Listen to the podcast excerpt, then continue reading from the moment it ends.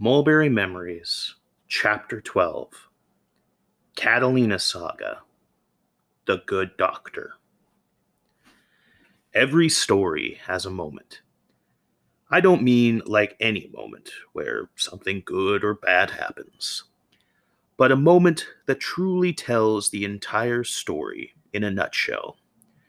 A moment where the entire cast of characters comes together and for once in the life of the hero, everything becomes clear, and he knows what he is going to do. This moment is nothing like that. This is a moment that is just calm and lets the hero rest. Isn't that a change of pace? Perhaps that's what we all need in this world. Just to take a moment of time in our lives to be free, to be happy without any strings attached.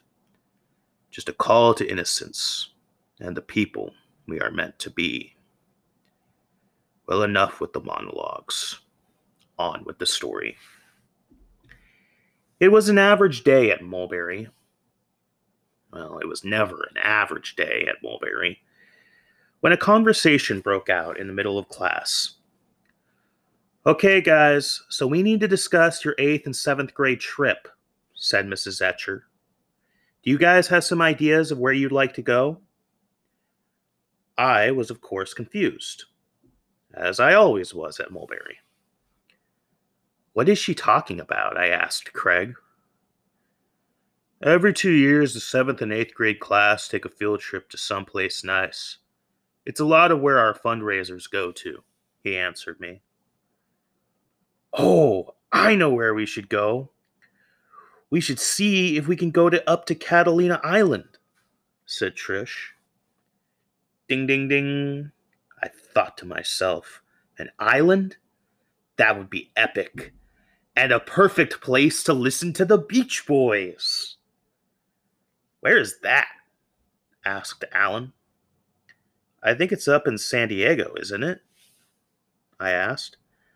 No, that's Coronado. Catalina is off the coast of Los Angeles, answered Trish. Well, this changed things, didn't it? San Diego I loved, but LA I despised.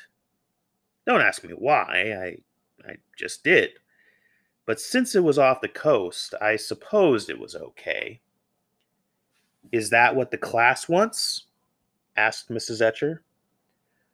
All those in favor of Catalina, raise your hands, said Trish.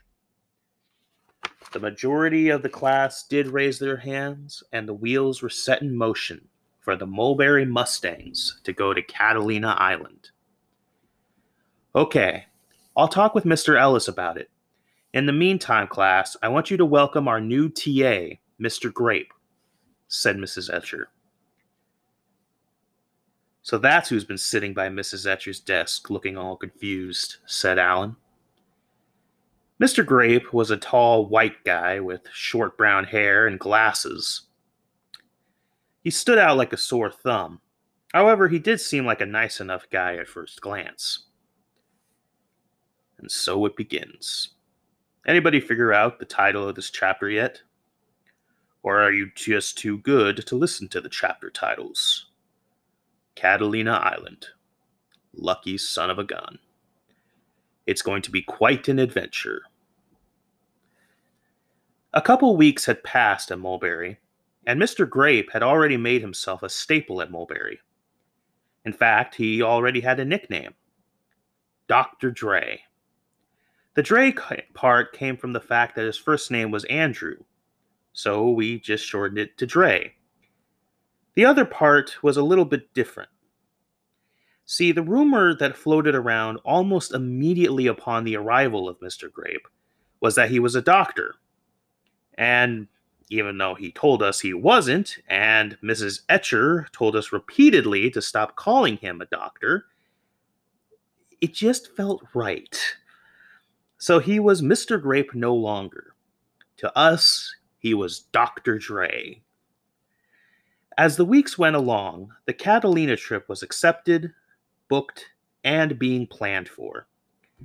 Now, there were a lot of conversations and debate about various things, like what hotel we would stay at, what we would do on the way up to Catalina, and who would go with who in the cars. Choice of chaperones being Mrs. Etcher, Trish and Trevor's mom, Ashley's dad, and, of course, Dr. Dre. But for me, the biggest issue was something just a little bit more important. Mrs. Etcher, please let me bring my fedora, I said at the desk of the dictator. No, Stephen, I'm sorry, but you wear your goofy hats every day to school. You don't need to bring one on this trip, she said. My hats are not goofy, I said with great ire, which means anger, I found out recently.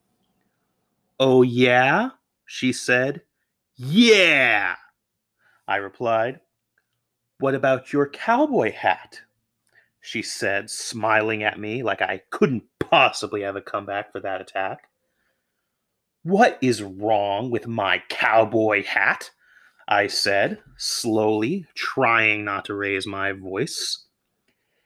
Cowboy hats in themselves aren't bad, but wearing them with a baseball jersey, blue jeans, tennis shoes, and insisting while wearing it to try to talk like a Texan, I'm rounding up a posse. Somebody stole my hat and I'm going to find out who. I'm sorry, Stephen, but we're trying to look cultured on this trip, not like a bad joke, she said. It felt like salt being poured into my veins. I shouldn't have to stand for this. Well, you know what? Most people think my impression of Stephen, Texas Sheriff, is cool, I said. No, we don't, said Stewart from his desk. Be quiet, Stewart. But either way, Mrs. Etcher, my fedora is different. I actually act normal with my fedora. Please, I continued. No, said Mrs. Etcher. Please, it's like my brother, Mrs. Etcher. I can't go without it. I was pleading with her at this point. All right, fine, she said, finally giving in. Yes! I shouted in exultation. Everything was on the right track. An island, my fedora, and I found out my chaperone on this trip would be the one, the only Dr. Dre. Heaven, here I come. Somebody ought to burn that hat. As I was asking earlier, do you get the title yet? If you don't, you really ought to just turn off this audiobook right now. I. Onwards. The day had finally come. I woke up early, got all my gear ready for the trip ahead, and walked outside. It was a beautiful spring day. Clouds in the sky cast a cool gloom onto the world, and I was ready to walk out to the donut shop where we would meet up and go on the trip.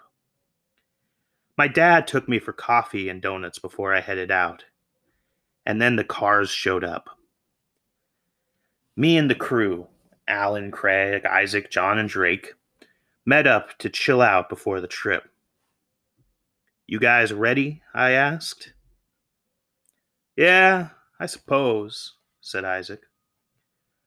When we get to the beach, we gotta do a man walk, I said. What the heck is a man walk?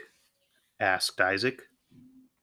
It's when you walk straight into the wa- water, head deep, and back out without flinching, I explained. Any calls of no were muffled by the honking of horns telling us to go to our chaperones. I got into the back of the car that would be driven by Dr. Dre. My other companions on this car ride were John, Jose, and Stewart. It was going to be a very interesting ride. About an hour later, everyone was in the cars, and we headed out. The ride was silent at the start. Where are the other cars? asked Dr. Dre. They're all way ahead of us, said Stewart. Good, he said, and then commenced to turn the radio on to a rap station and played it full blast. You guys should enjoy this trip. It's probably the only school trip you'll ever take where everyone in the car is a teenager, said Dr. Dre, who is in fact 19 as we went bumping along the highway, I knew already that this was going to be a very interesting trip.